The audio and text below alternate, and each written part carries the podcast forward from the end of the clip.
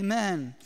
Well, welcome again to church. My name is Joe. Uh, if you came in a little bit late, I'm the lead pastor here at Mosaic. I've got an incredible family Jolie and Jason and Levi and Jovi, and we are just getting into the swing of things here at Mosaic. Um, our kids are enjoying their first couple weeks of school here in Milford, and uh, we're just getting settled. Hopefully, we'll get in our house in a couple weeks uh, that, that, that we have a contract on, and so life is a whirlwind. Man, we feel, we're still feeling like we're in limbo uh, because all of our stuff is still in storage in Illinois. But here's what I know I am so pumped every single Sunday to get to be here with you.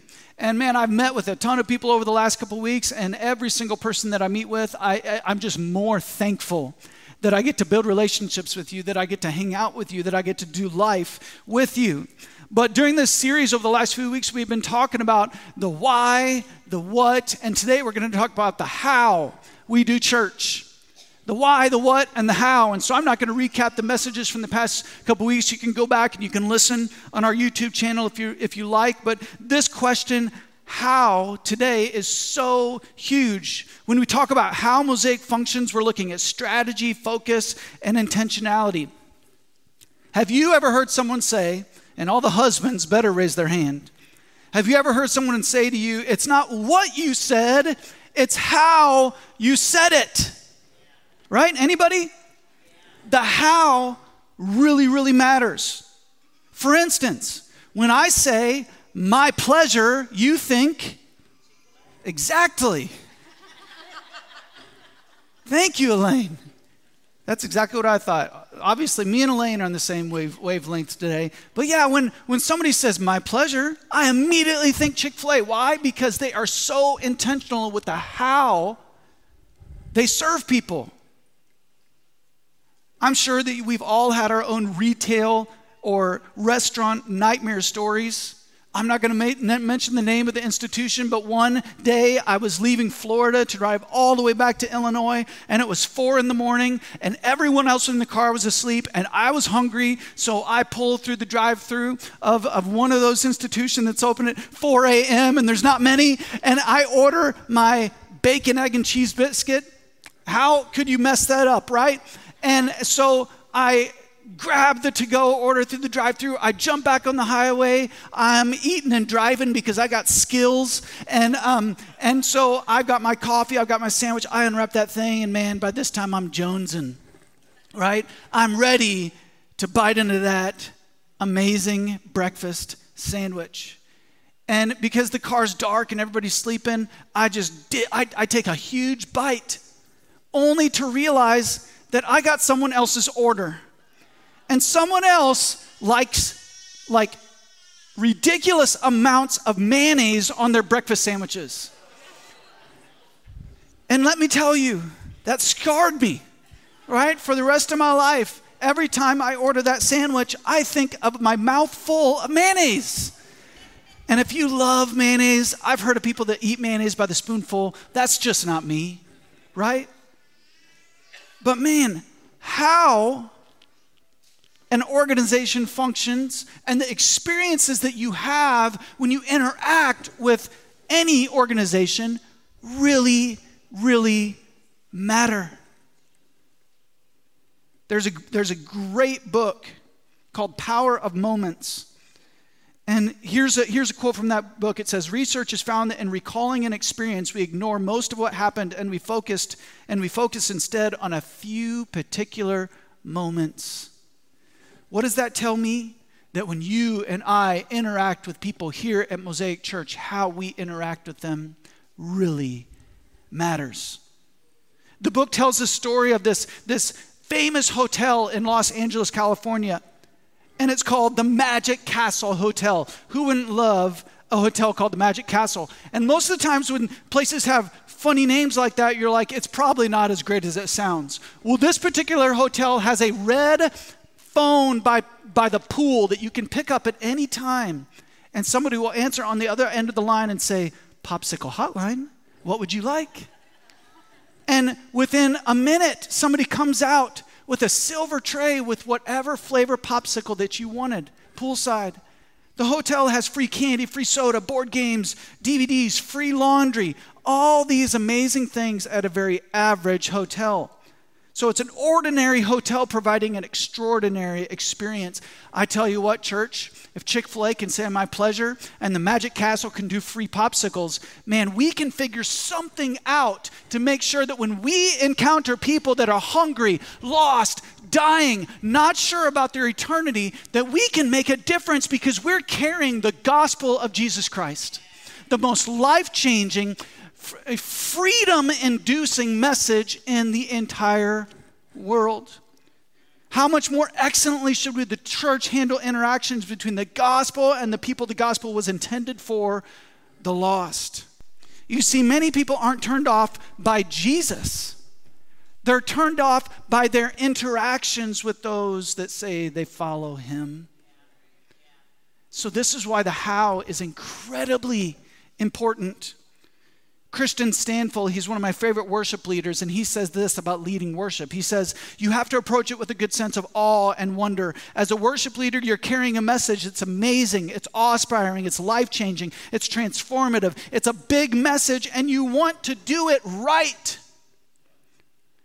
Man, church, as your pastor, this weighs heavy on my heart every single Sunday that I just don't want to give, get up here and give you some leftovers. Man, I'm carrying the greatest message in the entire world, and I've, I've got a responsibility to do it right.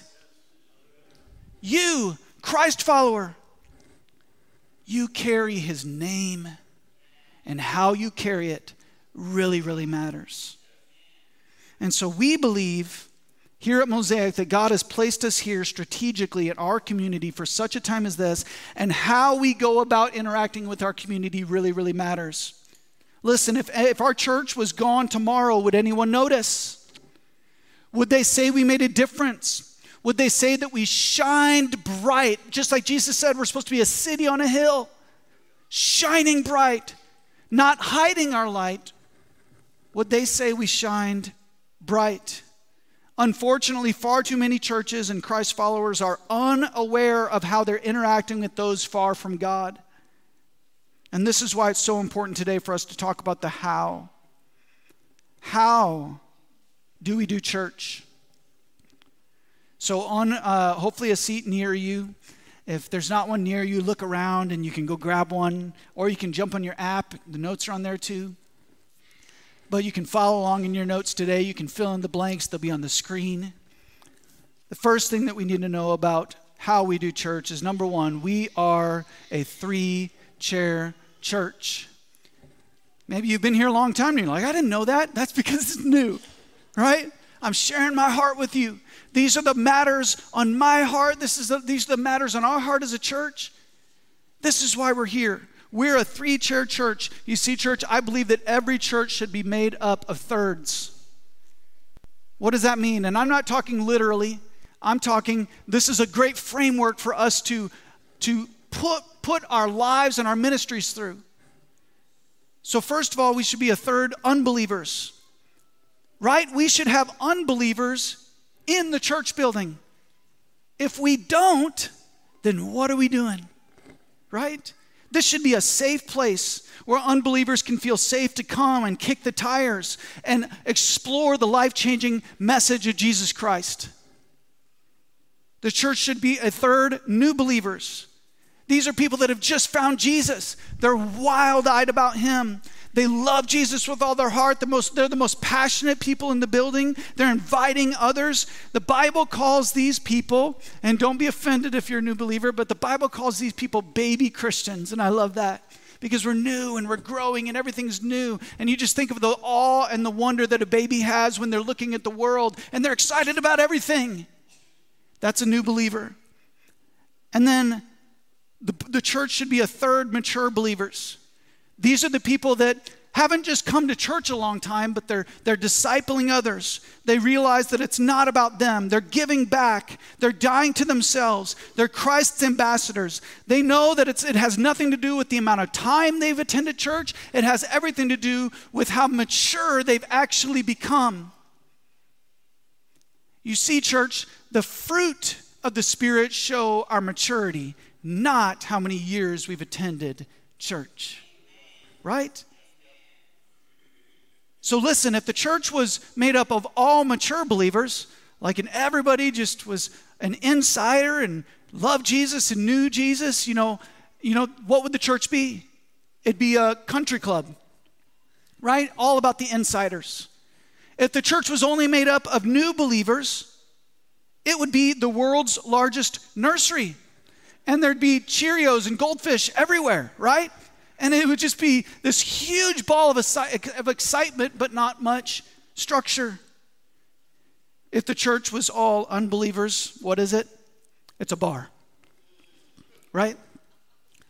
And so you see how, man, when we come to church and we do ministry, we've got to be intentional that what we say and how we say it makes sense to all three chairs. Love that. Every ministry environment at Mosaic needs to be a place where anyone at the table can understand, learn, and grow in their understanding and their relationship with Jesus. I love what William Temple, he was the Archbishop of Canterbury, said. He said, The church is the only institution that exists primarily for the benefit of those who are not yet its members. We don't exist for us, Christ followers. We exist as a city on a hill for a broken and dying world that desperately needs a Savior. And so, as we journey with people, we have to remember that everyone is at a different place in their journey, right? Why is this so important? Because Jesus came to seek and save lost people. And if we forget our purpose and we forget who we're talking to sometimes, sometimes we can use language that, that the people that, that the gospel is intended for don't even understand right? As believers, we have to die to our preferences.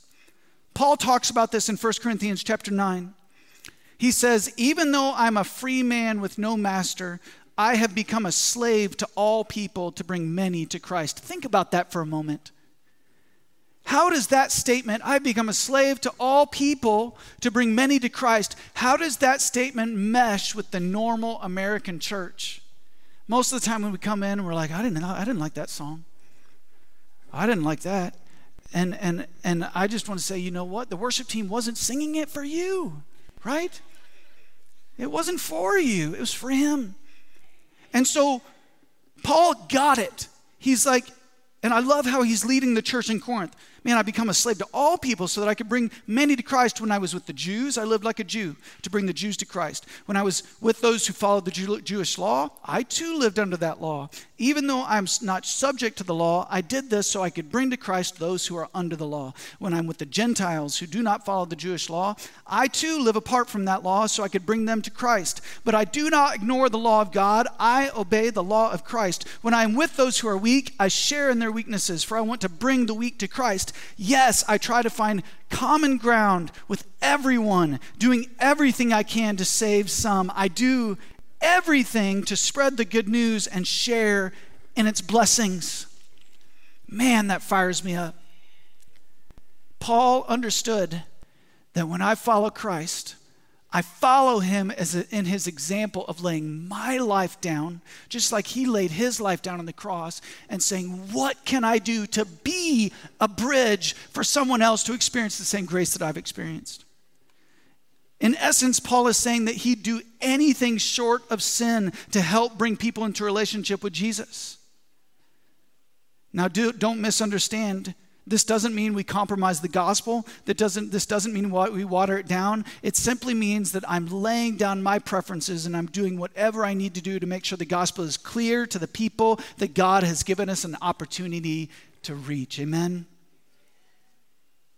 You see, the foundation of being a three chair church is having a huge heart for lost people and helping them come into a relationship with Jesus Christ. And the only way that I've found to grow my heart for lost and broken people is to spend time at the feet of Jesus on my knees, saying, God, let my heart break for what your heart breaks for. Colossians 4 5 and 6, Paul says, Live wisely among those who are not believers and make the most of every opportunity. Let your conversation be gracious and attractive so that you will have the right response for everyone. In 1 Corinthians 14 9, he says, If you speak in If you speak to people in words they don't understand, how will they know what you're saying? You might as well be talking to empty space. And so, the heart that Paul just over and over in all these different epistles is talking to the church, he's like, hey, be wise in how we interact with those outside of the church. Number two, how do we operate? How do we act as a church? We display unity by our actions and attitudes. Now, this one, to me, is one of the hardest for us to get because just as a society, we are so divided. As a people, we're oftentimes we're so divided. We all have preferences. We all have opinions. We all have ways we think things should be done. But the Bible, Paul calls us to be unified. That was Jesus' prayer for his disciples in, in, the, in the book of John before he went to be crucified. Let these guys be together. Let them be unified. In Philippians 2 14 through 15, Paul encourages us to do everything without complaining or arguing so that no one can criticize you. Leave, live clean, innocent lives as children of God, shining like bright lights in a world full of crooked and perverse people. So, how are we going to shine? By how unified we are. But listen, it's not just unity for unity's sake. It's not just like we're just one, you know, just people just kind of droning on together and none of us have opinions and none of us have preferences or it's that's not it at all. It's unity for the glory of God so that when people see us, they see a unified body of Christ serving his goals. Amen? You see, there will be disagreements, but there's a right and a wrong way to handle those disagreements. Disagreements were nothing new, not even in the Bible. You see, in the New Testament, in many times there was disagreements. The disciples argued. In Acts chapter 15, Paul and Barnabas, you know, saw things differently and actually split ways and went and ministered in different places. Peter and Paul in Galatians chapter 2, Paul describes how they maybe saw some things different and decided to, to, to, to part ways and minister in different areas. That doesn't mean that they were on different missions or had different goals, but they decided to minister in different places. First Corinthians, we're reading a lot of verses from that book today. The whole book is based on the fact that Corinth, the church in Corinth, was divided and was not unified. The church was full of disagreements. Listen, life is too short not to enjoy church. Life is too short to go through life constantly in friction with other people, especially the family of God. And so I want to encourage you if if you don't enjoy where you're at, find some place where you can go and be unified because God would much rather you be unified with the body of Christ than to stay somewhere and sour or rot on the vine. That is how strongly I believe God feels about our unity. We have to be unified.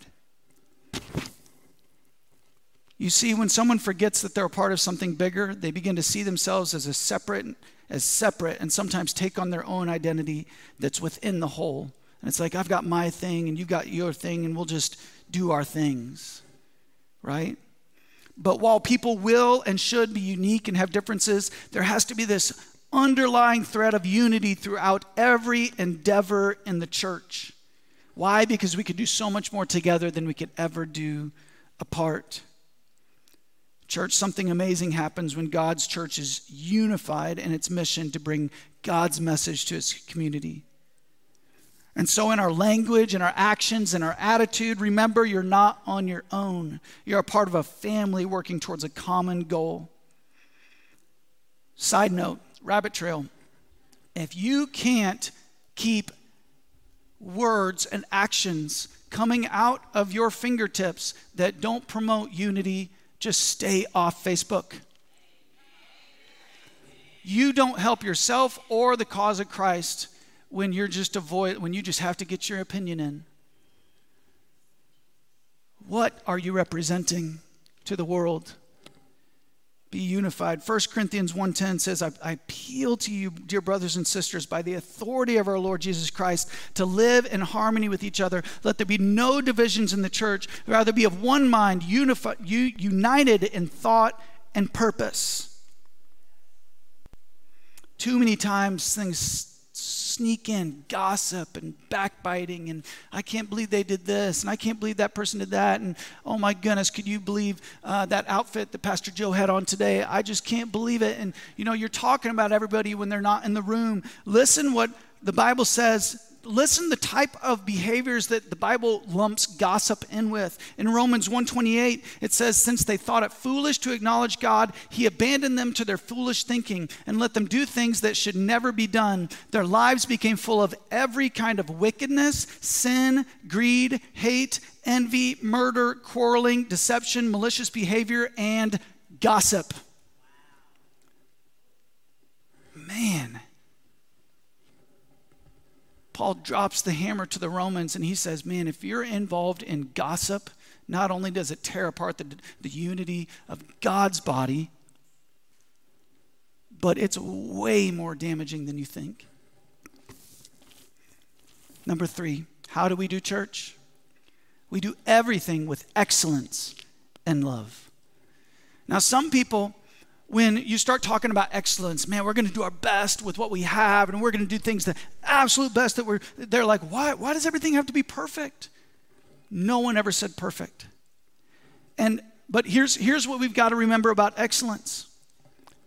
If we don't do our best, we're leaving something on the table that God gave us. We're leaving potential on the table. Paul says it like this uh, and, and but but here's the deal. If we don't combine excellence and love then we miss the mark in a massive way. Listen to what paul says in 1 corinthians 13 1 he said if i gave everything i have to the poor and even sacrificed my body i could boast about it but if i didn't love others i would have gained nothing. Man before uh, after this he goes on about all kinds of things that you could do as a church. You could know everything. You could have the best answer for everybody. You could be full of spiritual gifts and do all kinds of amazing things for god. But if you don't pair it with love you're nothing. And so, excellence and love are an amazing combo, and they have to go together. Listen, when you have excellence plus ego, when it's just I want it to be excellent so we look good or we sound good or we or everybody thinks we're awesome or whatever, excellence plus ego equals dysfunction. But excellence plus love equals connection. It equals connection. You say, Joe, what do you mean? Listen, excellence communicates that people matter. When we prepare well as a church, when we communicate well, when we treat our interactions in the church like they are very important, people feel loved. Right? They feel loved. It's kind of like when you show up to somebody's house that has you over for dinner and man, you walk into that house, and, and a lot of times you don't even notice it, but it smells good. They got the candles burning, they got the lighting just right. Uh, man, you smell that home cooked food. They aren't hot, heating up a hot pocket. They don't. They didn't get a Stouffer's and throw it uh, from the freezer into the oven. Man, you know what it smells like when it's that home cooked food. And they went the extra mile. And that excellence plus the love communicated that you matter to them. Amen.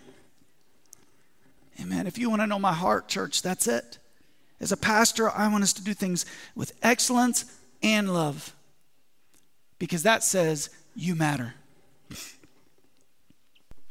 We also believe that the gospel is worth our absolute best effort, right? When we do our best behind the scenes, when we love people extravagantly when we're with them, it's a very tangible expression of how much God loves people. Man, in the early days of my ministry back in Illinois, we didn't have much. We were broke as a joke, right? We were just hoping every week that as a church we could pay the bills. And so we committed to, so we said, we're going to do the best we can with what we have, right?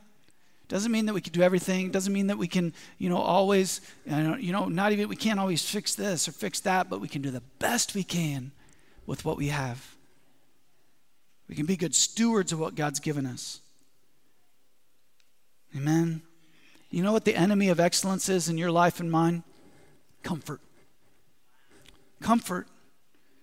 And that's why I'm so thankful that God is more interested in my character than he is in my comfort. He's interested in us doing our best, presenting our best. 2 Timothy 2:15 says, "Work hard so you can present yourself to God and receive his approval. Be a good worker, one who does not need to be ashamed and who correctly explains the word of truth." Now don't get me misunderstood. That doesn't mean you can work for your salvation. But once you are saved, you can work to put a smile on God's face and do your best. Number four, how do we do church here at Mosaic? Church, we're going to be committed to consistent improvement. And this isn't just about church. This is what I would hope that your heart is for your own life. That you would make a commitment to Jesus to always be about improving something in your life.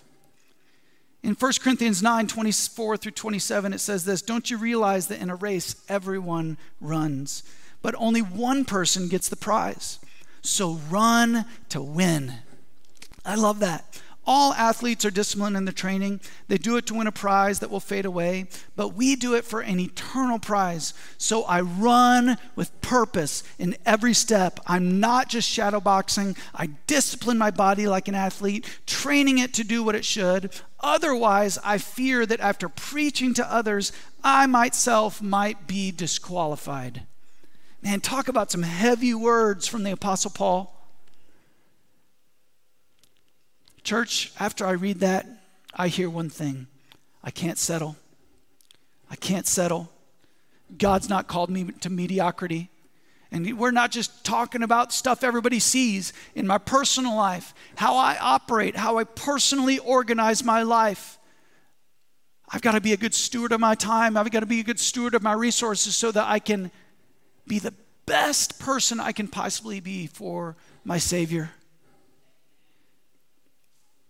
There's an amazing book that I, would encourage you if you're kind of like to geek out about why things are the way they are. There's a book called The Goldmine Effect by Rasmus Ankerson. Um, so this guy, he's Scandinavian, obviously. Um, he took a trip around the world to research why in the world these six different locations are producing more world class athletes that go on to win at a world class level than anywhere else in their respective sports. So, for instance, he went to Kenya and Ethiopia to see why they're so good at running. He went to Russia to figure out why they're producing so many amazing female tennis players. He went to South Korea to figure out why their girls' golf program is second to none. He goes to Brazil to figure out why these kids just keep coming out of Brazil as an amazing soccer player. You know what he found? There's nothing special about any of them. Not one thing. Nothing special but they were committed to consistent improvement from an incredibly young age. In one of Malcolm Gladwell's books, he talks about the 10,000 hour principle giving. Eh, if you give 10,000 hours to anything in life, you could become an expert in that area. Well, uh, mm, Rasmus Ankerson likened these kids in Brazil to the 10,000 hour rule that by the time these kids were hitting high school, they had already played 10,000 hours of soccer in their life. Right? Man, when I hear stories like this and just the commitment to things that are so incredibly temporal and are just here, and man, when I die, it won't matter how good of a soccer player I was, or how good of an athlete I was, or how good of a runner I was, but man, people can give their lives to that. I'm like, how much more should we in the house of God be committed to consistent improvement in our life? That I'm not going to settle with my, my family life and how it is. I'm not going to settle with my my pastoral position and how it is. I want to get better. I don't want to be the lid on what God does at Mosaic Church. I want to get better. You see, when the leader gets better, everyone wins. I love what John Maxwell says. He says, everything rises and falls on leadership. And so I want to get better. Church, I want to, I want you to get better. I don't want to ever want this tension to need to grow to go away. To do that, we need to do a few things. We need to have a plan for growth. We need to read and listen, have a mentor. We need to be open to feedback and be teachable, be humble. And throughout my leadership journey, here's a few things I've noticed. There's a few types of people. When you start, when you start talking about consistent growth and improving and, and getting better, here's a few reactions. First of all, there's the people that never feel good enough. And their reaction is like, What? You think there's something wrong with me? Right? When I'm like, hey, we need to get better, we need to do this, you know, do this. And, and their first reaction is defensive, like, wait, what you think there's something wrong with me? It's almost like I started talking about their mother, right? And, and it's like, no, no, we're just, we want to get better. And then, and, and, and just a side note with that, insecurity will always derail your personal growth. And then there's the people who have settled somewhere in the middle. And they're like, you know what, I'm good. I don't need that. I just want to clock in and clock out of life. I've reached my desired level of comfort and I don't want to push anymore.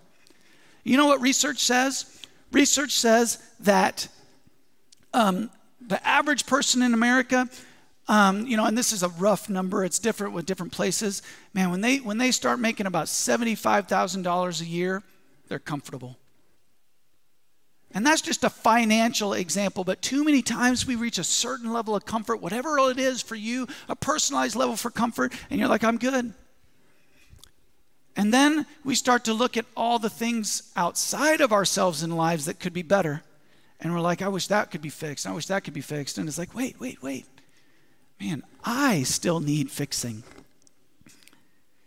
And then there's the people who have an inflated view of themselves. So we have the people who never feel good, good enough. We have the people who've settled for mediocrity. And then we have the people that think that they're all that in a bag of chips, right? And they nod as you talk about getting better. Their first reaction is they tell you all the amazing things they've ever done because they're amazing, right? Can I present to you a fourth option, though? How about not insecurity, not mediocrity, and not arrogance. How about something um, I think John Maxwell calls the rubber band principle? That there's always tension, that we always keep a little bit of tension between who we are and who we know God wants us to be. Listen, the people that acknowledge that there's a gap between where we are and where God wants me to be are the people that grow that you acknowledge it, and it's okay that you're not there. It's okay that you're on the journey. I, I, I know that for myself, church, the older I get, the wiser I get, the more I realize how much I don't know. The more I realize how fallible and capable of error I am. That I need you and you need me and we need each other to continue to grow in the knowledge of our Lord Jesus Christ. And so we have this attitude I'm never going to stop growing. Listen, less than 3%, we're going to close with this today. Less than 3% of Americans have written goals, and less than 1% review and rewrite their goals on a daily basis. And you know what, you know what that translates into? That 90% of people don't achieve their goals. And, church, I don't say that to beat uh, ourselves up because, hey, there's always a tension in my life. I usually don't meet all my goals. I usually don't, you know, um, like for instance, I had a goal to run 10 marathons by the time I was 40. Guess what? I turned 40 a few weeks ago and I didn't make it. right? And I even told people, man, this is my goal. I'm going to do it. I'm going to do it. Guess what? It didn't happen. But you know what? I'm okay not meeting that goal. I'm okay not meeting that goal, but I'm not okay showing up at Jesus' feet after I cross over into glory and not hearing, well done. And so, church, we are believers. We are overcomers because of what Jesus did on the cross. We are more than conquerors in Christ Jesus, and with the Holy Spirit's help, we can do better. We can do better. And so, with all the pastoral heart that I can muster, I want to encourage you. I know you don't need know me that long, and I don't. I haven't known you that long, and we're still figuring all this out and getting to know each other. But one thing that we can rally around is that we have not arrived, and we've got a ways to go, and we're gonna get better. Amen. What an amazing, humble attitude to come to Jesus with. That Jesus, I need you. I love that song that we sang today. I surrender. Have your way. Have your way. Man, if we never prayed another prayer, but every single morning we woke up and we said, Jesus, have your way. Lead me, guide me. I want to be, you know, like moldable in your hands. I want to be a vessel that you can fill and that you can steer and that you can shape. What an amazing prayer. And so, where are you at today, church? We talked about how we're going to be a three chair church. Maybe you need to think about personally how am I coming across when my neighbor thinks of me? What, how am I representing Jesus? And I know I've messed up majorly in this in this area. Me and me and Jolie used to have a neighbor that we we did not get along with. And even though we tried so hard to represent Jesus so well, it felt like we could never win. And so, you know, sometimes you do the best you can do and and that's all you can do. But, you know, it's okay to still think about, man, how could I make that relationship better with that person in the cubicle across from me that doesn't know Jesus? How could I represent Jesus better on this Zoom call that I don't want to be on and, and I just feel like I have to be here and interacting with these people? Because it's not just about, about being a three chair church in here, it's about you being a, a three chair minister the gospel Every person's a minister, every person has a call in their life to be a light for Jesus out there. What about displaying unity in our actions and attitudes? Man, this is something that we continuously have to work with. And so maybe for you, your next step with that one is going to somebody and sitting down with them knee to knee, nose to nose, maybe not that close, but you know, six feet, and and saying, Man, either I'm sorry I hurt you, or I was hurt by you, and I, we need to talk. Matthew 18 says, Go to that person. Talk to them about it. Don't talk to everybody else about it. Talk to them about it and make it right. Maybe, you know, when we talked about excellence and love, you're like, man, yeah, I want to do my best for the kingdom of God. I want to do my best for Jesus. We talk about consistent improvement, and you're like, Joe, man, I've settled. Or man, I'm offended that you even told me I need to get better. Or maybe, you know, whatever whatever your response might be. What if we all said, "Jesus, I want to be the best I can be for your glory and for your honor. Here's my life as an offering. I give it to you." Amen. Stand to your feet today. And if you could bow your heads and close your eyes. If you're here today and you're like, "Joe, man, this heart that you've been talking about in Heart Matters the past few weeks has really got me thinking. And before I begin this journey, I've realized one thing that my heart needs to be right with Jesus, that I need a relationship with Him.